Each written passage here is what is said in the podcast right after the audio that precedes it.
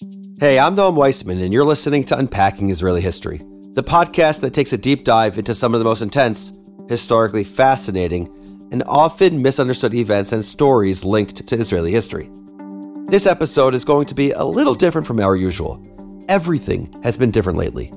I know I'm not the only one who feels like there's a clear line that separates October 6th, the before, from October 7th, 10 7. Something changed that day. And I'm not just talking about the geopolitical reality or quote unquote facts on the ground. Something changed inside us. And we're still all trying to figure out what it was and what it means.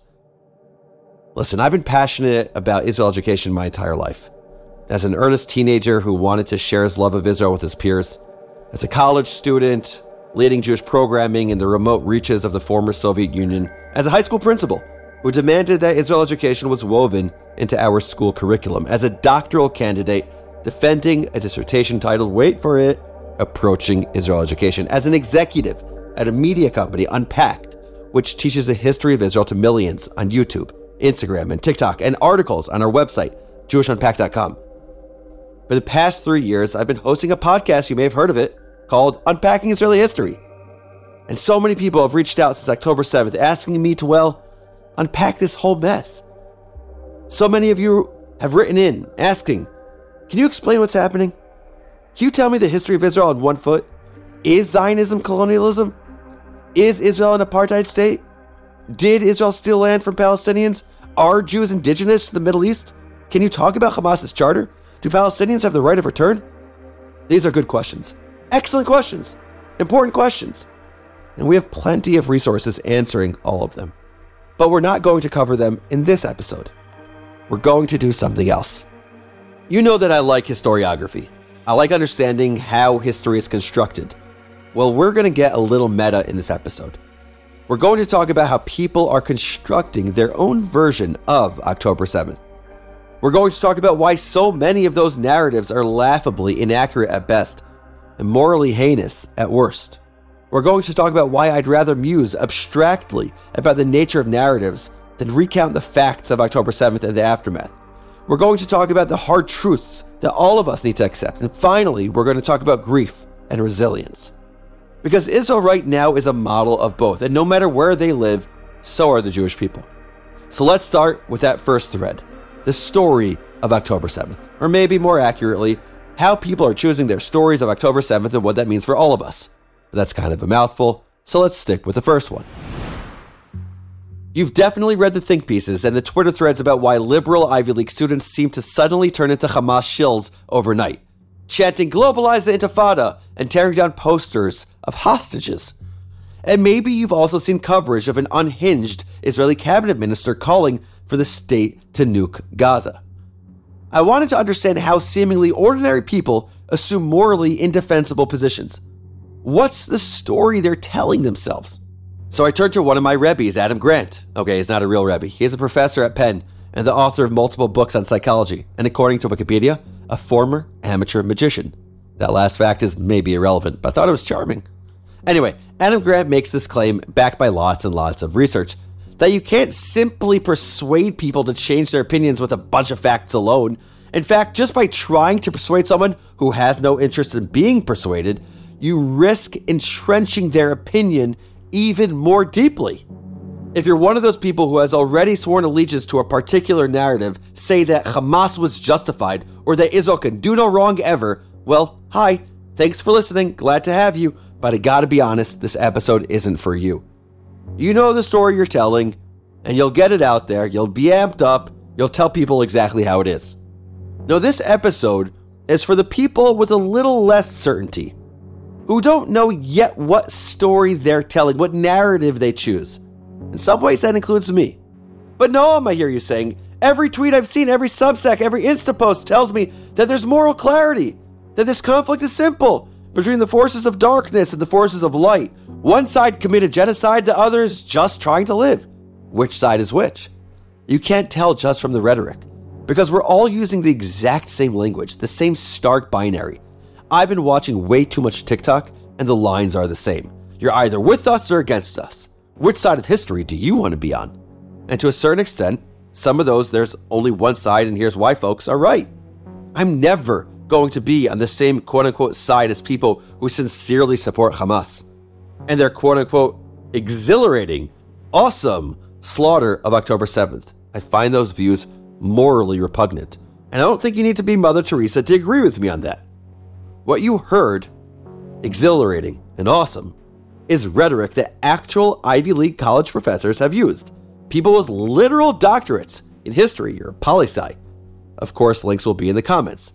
These people, they know what Hamas stands for. They're not idiots. They're fanatics. And they do not get a pass. And at the same time, there are unacceptable views I've heard from the quote unquote pro Israel side, by the way, a term that I really don't like. I'll tell you right now, I'm never going to agree with the unofficial Arabic language propaganda videos that warn Gazans that the IDF is coming to, quote, dance on the ruins of their homes and drink their tears. I don't know who took it upon themselves to create those clips, but they're disgusting. Granted, they are fringe, very fringe, but it's there, and it's not helpful. But just for a second, let's forget the extremes the glorification of terrorism, murder, and revenge, the conflation of rightful self defense with the petty brutality of eye for an eye. Let's retreat from the fringes and talk about all the people who are genuinely confused. Let's discuss the 51% of 18 to 24 year old Americans who believe the Hamas attacks of October 7th can, quote, be justified by the grievances of the Palestinians. I just don't believe that over half of young Americans truly justify Hamas's slaughter and barbarity. I don't believe that half of young Americans side with Hamas and actually know who Hamas is, which would have to mean me thinking of half of the US 18 to 24 year olds as anti Semites. What I think is they're educationally ignorant. And I don't mean that in a bad way. So hold up for a second. What I mean is they just don't know. They're parroting slogans, swayed by talk of human rights and decolonization and rising up. But it's actually much more than that, much more complicated. And I get it. Everyone loves a righteous cause. I love a righteous cause. So when it comes time to demonstrate against apartheid, heck yeah, they'll do it. But when you ask them to justify the claims that Israel is an apartheid state, it gets more complicated. They can only repeat what they've been told, push lightly on the house of cards, and the whole thing collapses. They are the same young people who shout from the river to the sea, thinking they're calling for some utopian ideal where Palestinians establish a democratic, multi ethnic state. But ask them to sign off on Hamas's charter? Read them the articles that call for strict Islamic law, and they recoil. As usual, by the way, links for all this will be in the show notes. Because again, they just don't know what the heck they're talking about in this instance. But they know they want to support the good guys. And they've heard that Hamas, well, they might do some bad stuff, but they're just fighting colonialism, right? So let's talk about this. Why is it so hard to build an honest narrative in the first place, especially for our young people? Older Americans, by which I mean people over 24, deeply disagree with the youngins on this issue, by the way. Only 9% of Americans over 65 believe that Hamas's slaughter on 10 7 was justified. Scott Galloway, business marketing guru and fellow podcaster, hey Scott, broke it down quite simply. Why do so many people have such a skewed opinion about Israel and Hamas? Here it is. Number one, young people are, resistant to the views of their elders. That's always been true. It's just more amplified now. Number two, months before October 7th, a majority of Americans under 43 were more sympathetic to the Palestinians than the Israelis. Well, that makes a lot of sense when the history you're seeing is Israel in the West Bank and around Gaza, and not moments like the Yom Kippur War or the Munich Massacre or Ma'alot. Again, links in the show notes. Number three, social media amplifies everything every bomb, every casualty, every burned baby. The TikTok algorithm doesn't care about accuracy or context, it cares about views. And number four, young Americans are more diverse than previous generations. Of course, they'll support a struggle that they think boils down to, quote, brown people versus white oppressors, as they see it. I think Scott Galloway is right in the money here. And I want to take it a bit further, though. I'm now going to attempt to get into the head of a well meaning, really well meaning, good hearted 20 year old at Columbia who wants so badly to be on the right side. Let's steelman this. Let's try to understand why they've adopted the narrative that they have. Here it is. Despite their seeming support for Hamas, most young people are very anti Nazi, right? So we'll use World War II as an example. Imagine it's 1945. For 48 hours straight, US and British air forces pound the German city of Dresden with 4,000 tons of high explosive bombs. In two days, they kill 25,000 civilians and destroy acres of historically and culturally priceless art and architecture. Now imagine the whole thing is uploaded to TikTok. You're 20 years old and glued to your phone. You see the crying babies, the maimed civilians, the newly homeless sifting through the rubble for a sign of life. Share after share after share, the outrage goes viral. How could the Americans do this?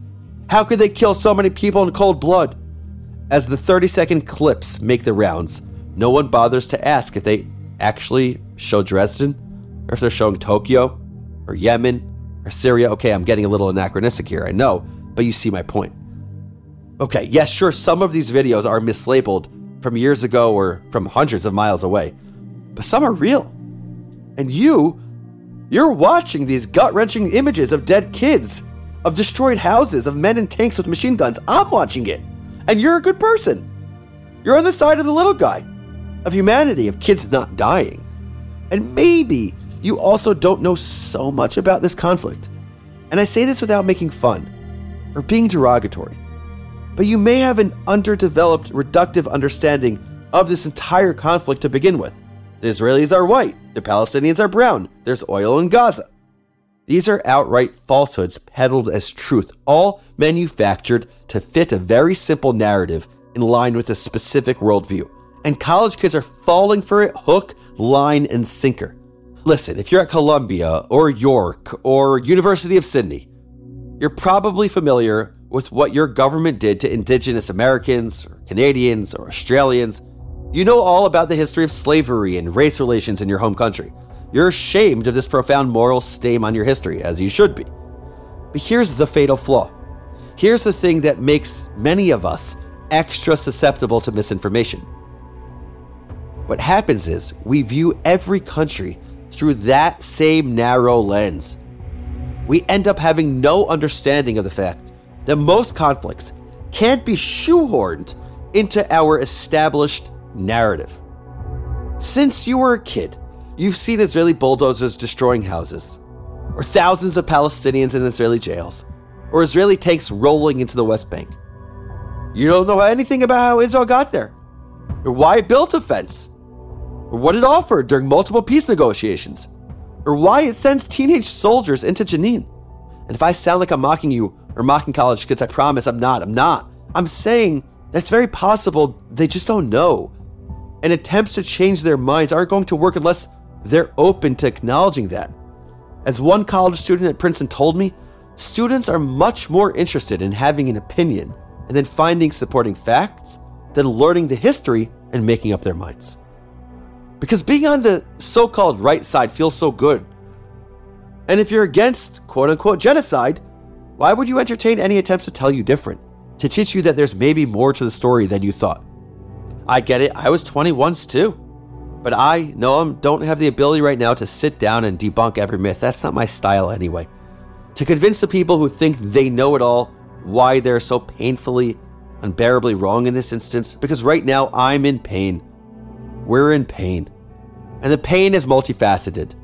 There's so much to be sad about the deaths and kidnapping, not to mention what followed, the propaganda campaigns, the misinformation, the lies. I just can't do my usual counter the narrative nuance shtick right now. Which brings me to part two of this episode. The why I'd rather talk about meta narratives than recount or analyze the facts of October 7th. Wow, I'm doing really great with these chapter titles, right? Okay, alternate title. Check this out A Devastating Confession. Yeah, now I've got you. I think. Okay, here it is my damning confession, the unburdening of my soul, as it were. I had two goals when I started this podcast. My first was, if I say so myself, pretty unique in the field of Israel education. Yes, I love Israel. You know that about me. I'm upfront about that, proud of that. But I also wanted to explore the many angles and perspectives and narratives that make up every single moment of Israel's history and shape its present. I'm not interested in relativism or in moral equivalencies, but I am very interested and firmly believe that there's space for multiple, often conflicting stories. which brings me to my second goal, because the two are absolutely related. I wanted to examine how the story of Israel got constructed in the first place, how its details shimmer and shift depending on where you stand. I love history, sure, but I'm even more interested in historiography and pedagogy and how we teach and think and learn about history, how we think about the present and future in light of the past, how we make decisions. I like to think that I've been balancing those two goals at least decently well.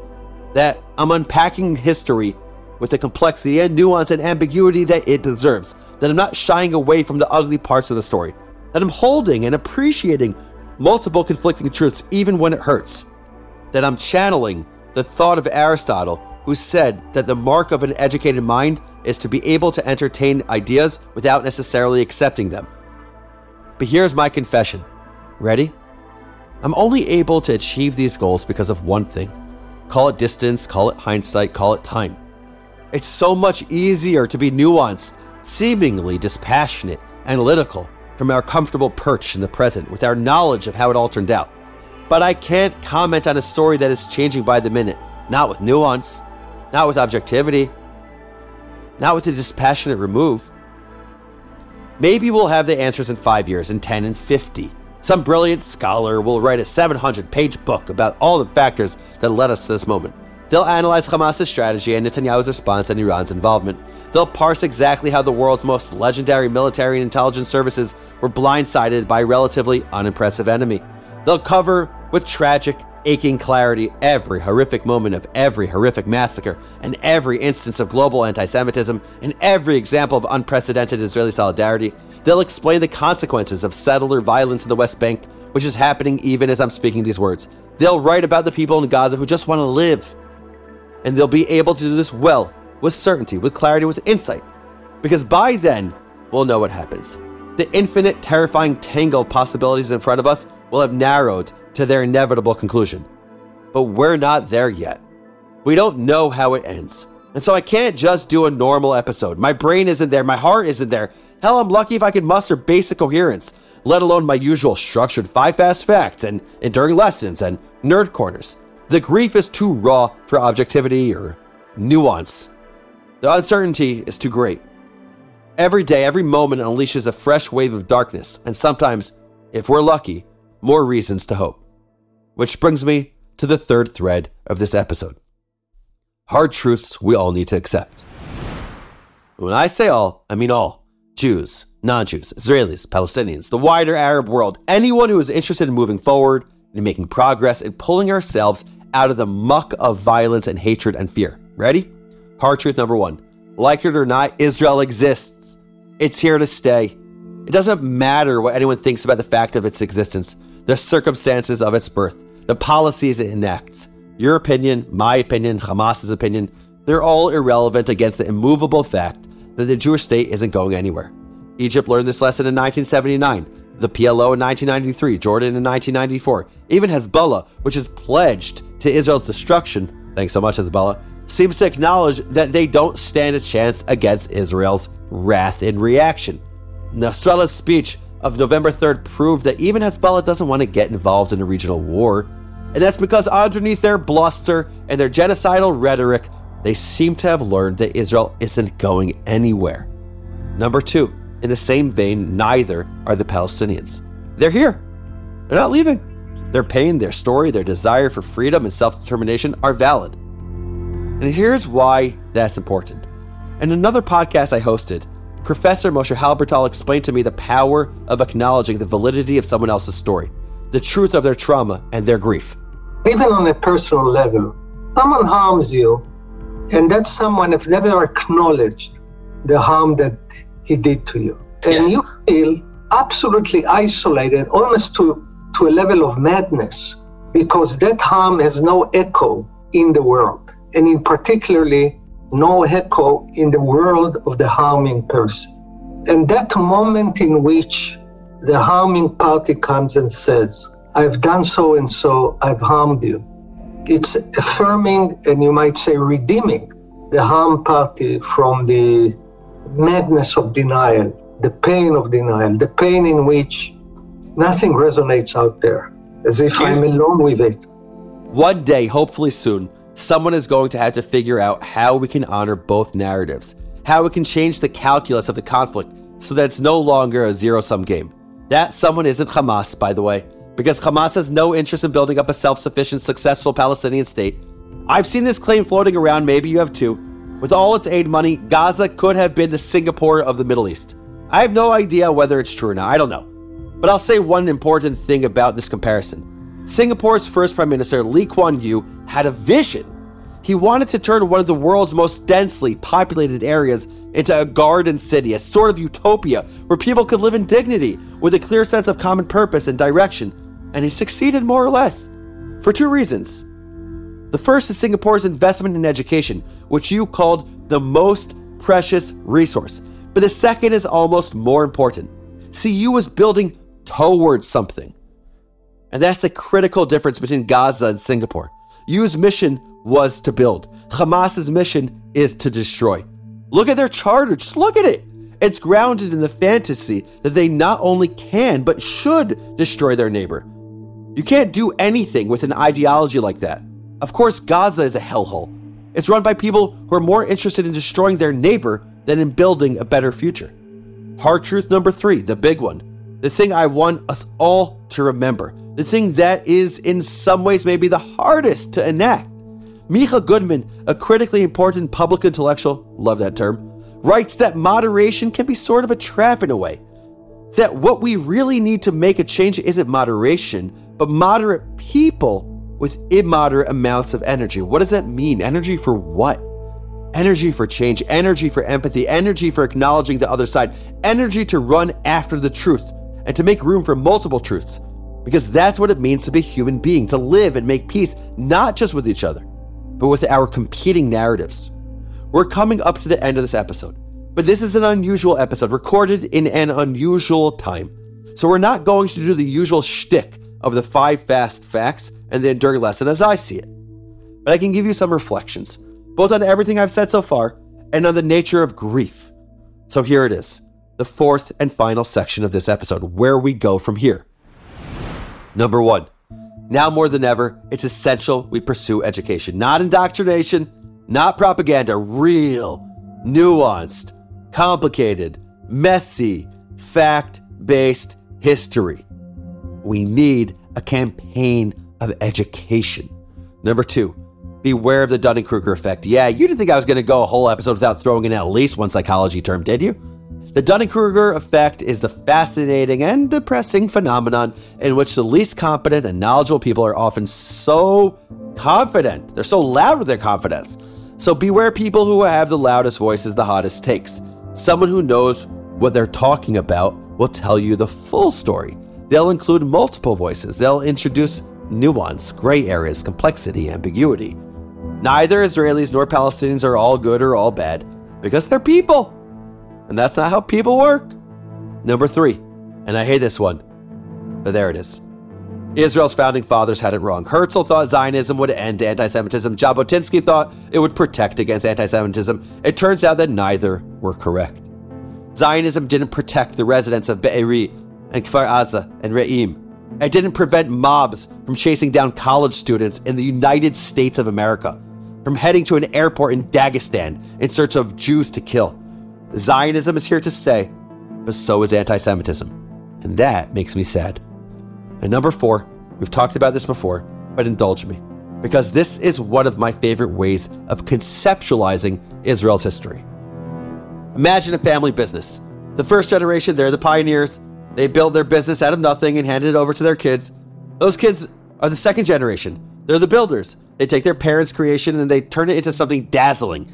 Maybe they expand or franchise. Maybe they add all sorts of new features.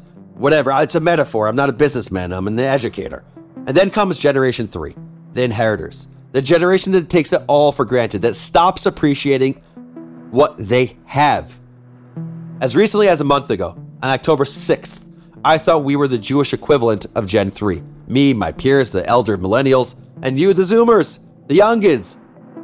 But I don't think that anymore. October 7th restarted the cycle. Because inheritors are privileged, exactly like we were just a month ago. They have the luxury of anti Zionism, of post Zionism, of apathy. They have the privilege of not thinking or caring about the Jewish state. That's what happens when you feel safe, assimilated, integrated. That's sort of the curse of prosperity, of getting too comfortable. But the masks are off now. Jews are under threat all over the world, from the furthest reaches of Russia to the Ivy League. And the Jewish people are facing exactly what the first generation did the responsibility and privilege and seemingly impossible work of building a new country out of the ashes of the old. A country that will keep me and my people safe, yet, yes, and honor the rights and narratives of our neighbors. Because when Hamas is toppled, the people of Gaza will need to rebuild. And I want so badly to believe that we will all take this opportunity to work towards peace. Number five, I've been reflecting lately on the purpose of political Zionism, which means I've been thinking a lot about the first Zionist Congress in 1897. Thinking about the night that Theodor Herzl wrote in his diary, quote, At Basel, I founded the Jewish state. If I said this out loud today, I would be greeted by universal laughter. In five years, perhaps, and certainly in 50 years, everyone will perceive it. And that declaration came true exactly 50 years later. The UN voted to partition Palestine into two states, and here's why that matters. In their own ways, Herzl, Jabotinsky, and Ben Gurion, and Sarah Aaronsohn, and Chaim Nachman Bialik, and all those other thinkers and poets and dreamers and fighters we've talked about on this podcast, they were all working towards the same goal.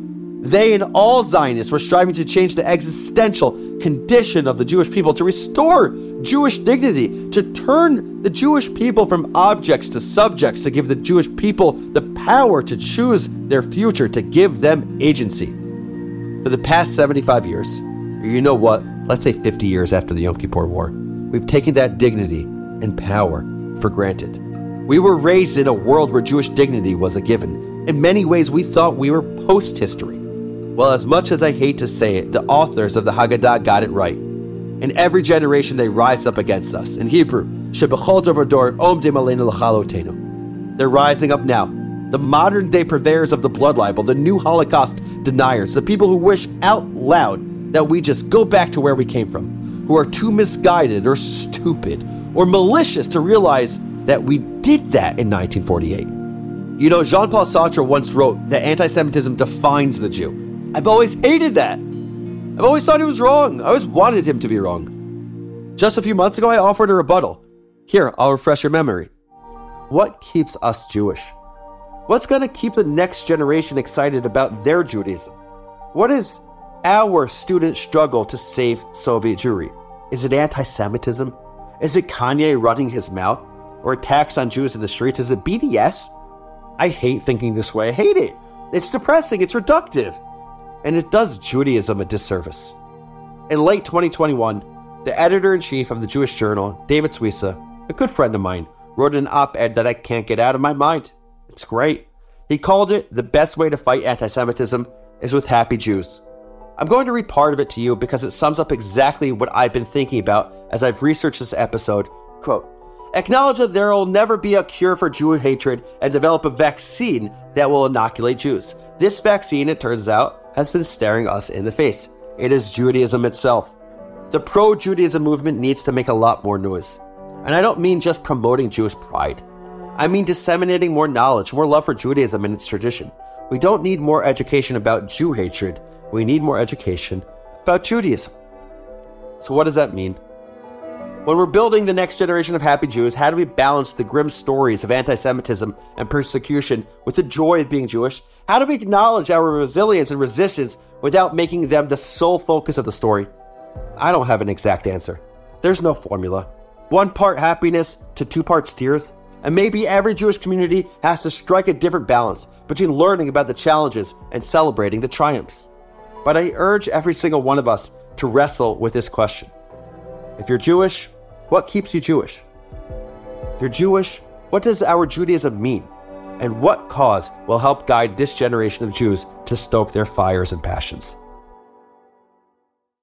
Okay, hi, back to the present.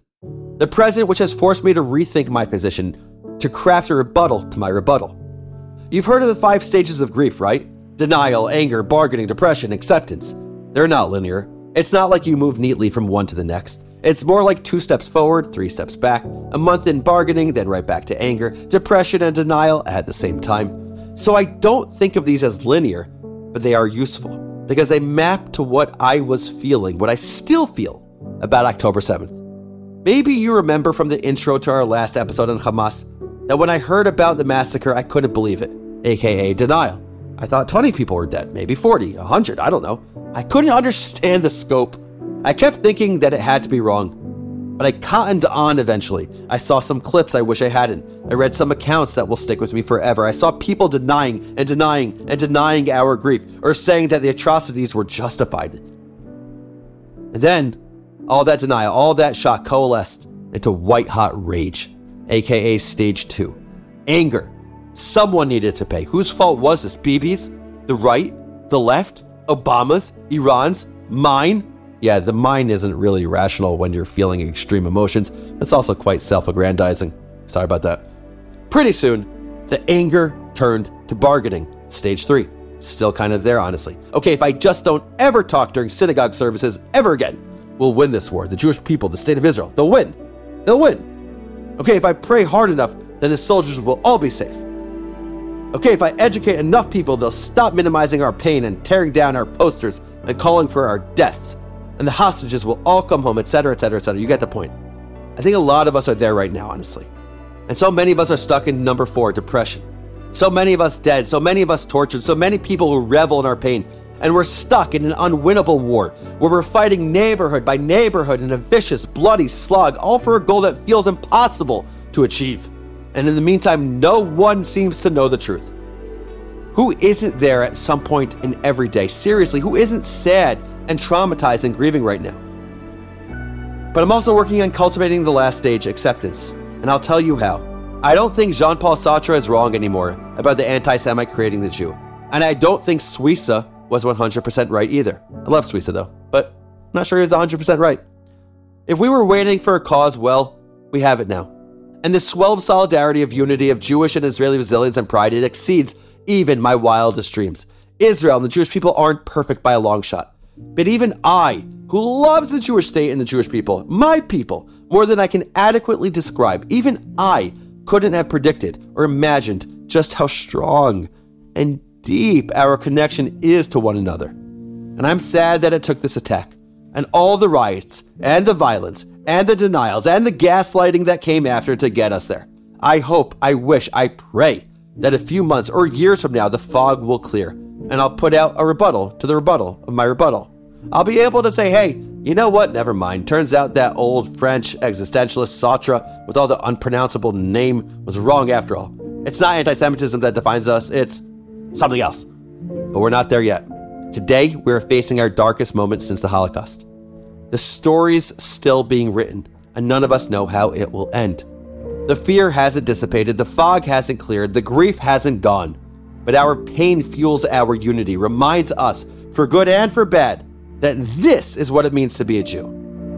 That's why we're seeing Haredim, the quote unquote ultra Orthodox, I hate that term, joining the IDF. Secular news anchors asking their observant guests if they can borrow a kippah as they say the blessing for a ransomed captive on air.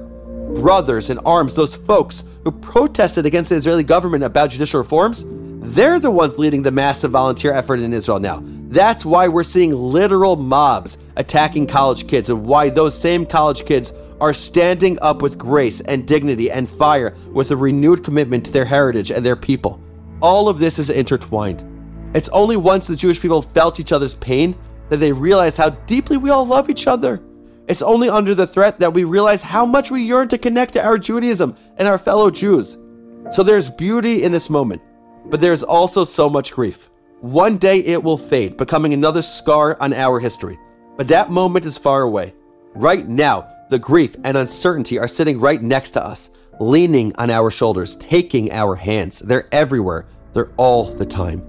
They have no concept of personal space. They don't know how to give us a break. One day, we'll break free of them. One day, I hope, we'll be able to say, This is the moment that brought us peace just like we did after the Yom Kippur War. That is the moment that I'll really be able to move into acceptance. It'll stand side by side with pain, with depression, with anger. Humans are complex, our feelings aren't linear. Acceptance doesn't mean we won't be sad or scarred, it means we've found a way to move on. That day hasn't come yet, and I don't think it will for a long, long time. But until then, we have to lean on each other. We have to be each other's support, and we have to keep showing up and choosing to educate, to learn, to build, to have a campaign of education, to learn all of unpacking Israeli history, to be moderates with immoderate energy, to keep reinforcing the slogan, Am Yisrael Chai, the Jewish people live. The people of Israel live. We live because we choose life. We choose to build. We rebuilt ourselves from the ashes of the Holocaust after the expulsion of nearly a million Jews from Muslim lands. We built thousands of years of culture and literature and art, even amidst persecution and exile. Heck, we built a chunk of the basis of Western civilization. So we will not only live through this, we will live, period. As we always have, as we always will together.